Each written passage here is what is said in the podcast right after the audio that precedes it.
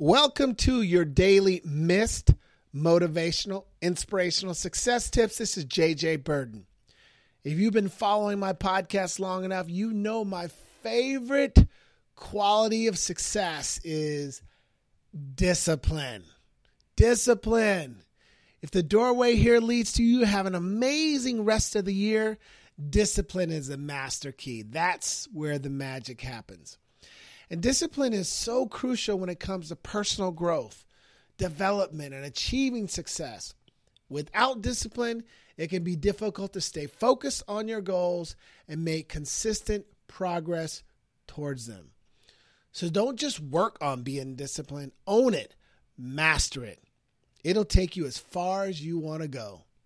Like, share, and comment, and I'll see you on the next episode.